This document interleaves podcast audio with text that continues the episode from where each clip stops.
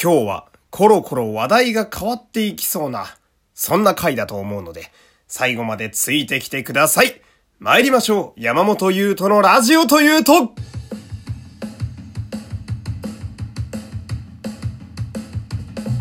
どうも、皆様、こんにちは。声優の山本優斗でございます。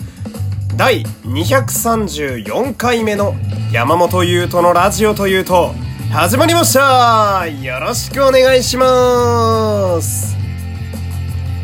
234回というね、えー、234というなんだか気持ちのいい回になってまいりましたけれども。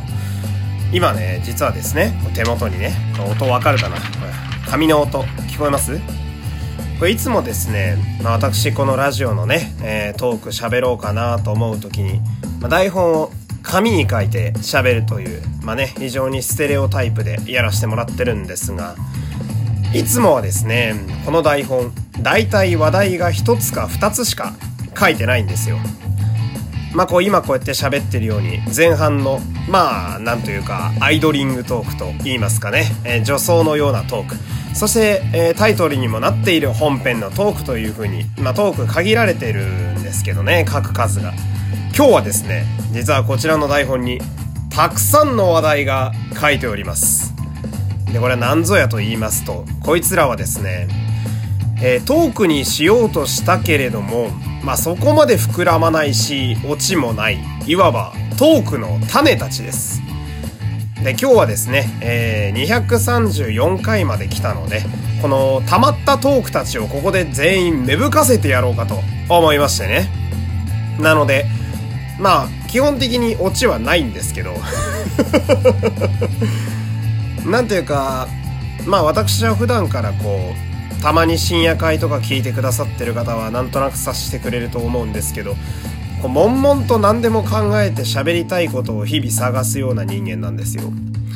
だから喋れる話題はマジで無限にあるっちゃあるんですけどただそれをそのラジオで喋るトークとしてまあ言ってみれば商品としての形に納品できるかと言われると、そこまでではないなみたいな話が、えー、脳みそに鬼のようにストックしてあるんですよ。で、その中から、ちょっとこれは言えんちゃうんかっていうのを今ここに書いてまして、まあ今日はそいつらを順番に話していくという、そんな回にしたいと思います。なんでちょっと話題がコロコロね、えー、変わるかもしれないんですが、最後までお付き合いいただけると嬉しいです。そんなわけで今日もフォロー、いいね、SNS でのシェア皆様よろしくお願いします。そして、えー、お便りもお待ちしております、えー、今のお便りのテーマは私の自慢です。このテーマというものを設定してからなんとお便りが一通も来ておりません。お前ら自慢ないのか？いいですね。非常に日本人らしい謙虚なリスナーの方が多いようでございますけれども。まあまあ気を取り直して、えー、私普段はフリーで声優のお仕事やっております。こういうの案件等もしありましたら、ツイッターの DM にてお願いします。さあさあ、じゃあね、順番に喋っていきたいと思うんですけど、えー、じゃあまずはこれいきましょうかね。えー、タイトルが、VTuber が YouTube の投げ銭ランキングでトップ3を総なめという。まあ、こちらは今最近の、本当に最新の話題でございまして、ちょっと私気になったので、これについて喋っていきたいんですけど、まあ、VTuber ってなんやねんっていうところからの方もいるんじゃないかなと思います。まあ、YouTuber はさすがに世間に浸透してきたかな、みたいなところがありますけれども、あれの要は二次元版ですね。なので、大体美少女の姿をしています。まあ女性の配信者の方が多いという。まあその、要は顔出しをせずに、えー、二次元のアニメキャラっぽい感じの CG キャラが、まあ代わりに動いて喋、るという。でも口の動きだったり手の動きだったりは、その配信者をそのままコピーしているので、まあ謎の技術ではありますけれども、まあ非常にこちらも、まあ、ここ3年4年で出てきたコンテンツではありますけれども、まあ、かなり火がついているという印象があります。で、そんな VTuber たちは、まあ普通の YouTuber と同じように配信者なので、まあ配信しているという点では私と同じですね。なので、まあ今では珍しくなくなった投げ銭というものがやはりシステムとして、えー、あるんですけれども、まあこれのランキングが、えー、直近で発表されましてね。その世界トップ3がなんと日本の VTuber だったという。で、もっと言うと、えー、ベスト2まで、要は1位と2位はですね、投げ銭金額が1億円を突破しているという。VTuber から1億円プレイヤーが2人も出ているっていうね、この1億円プレイヤーが2人というと、何の話をしてるのかわかんなくなりますけど。プロ野球かなっていう。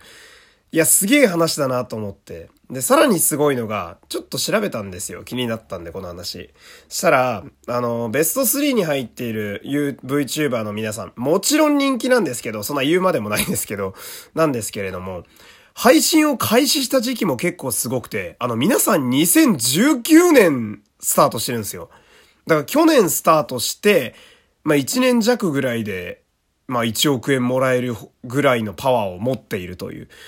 で、なんならこの1位の方なんかは2019年12月スタートになっていたので、1億うん千万稼ぐのに1年かかってないっていうね。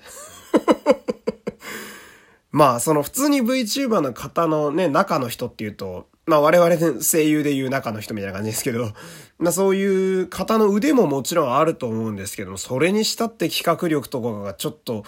まあ桁違いやなっっていうね、そんなところがございますけれども。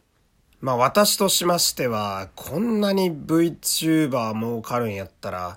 去年声優事務所にいるうちに受けとけばよかったなっていうのは、まあ本音ですけど。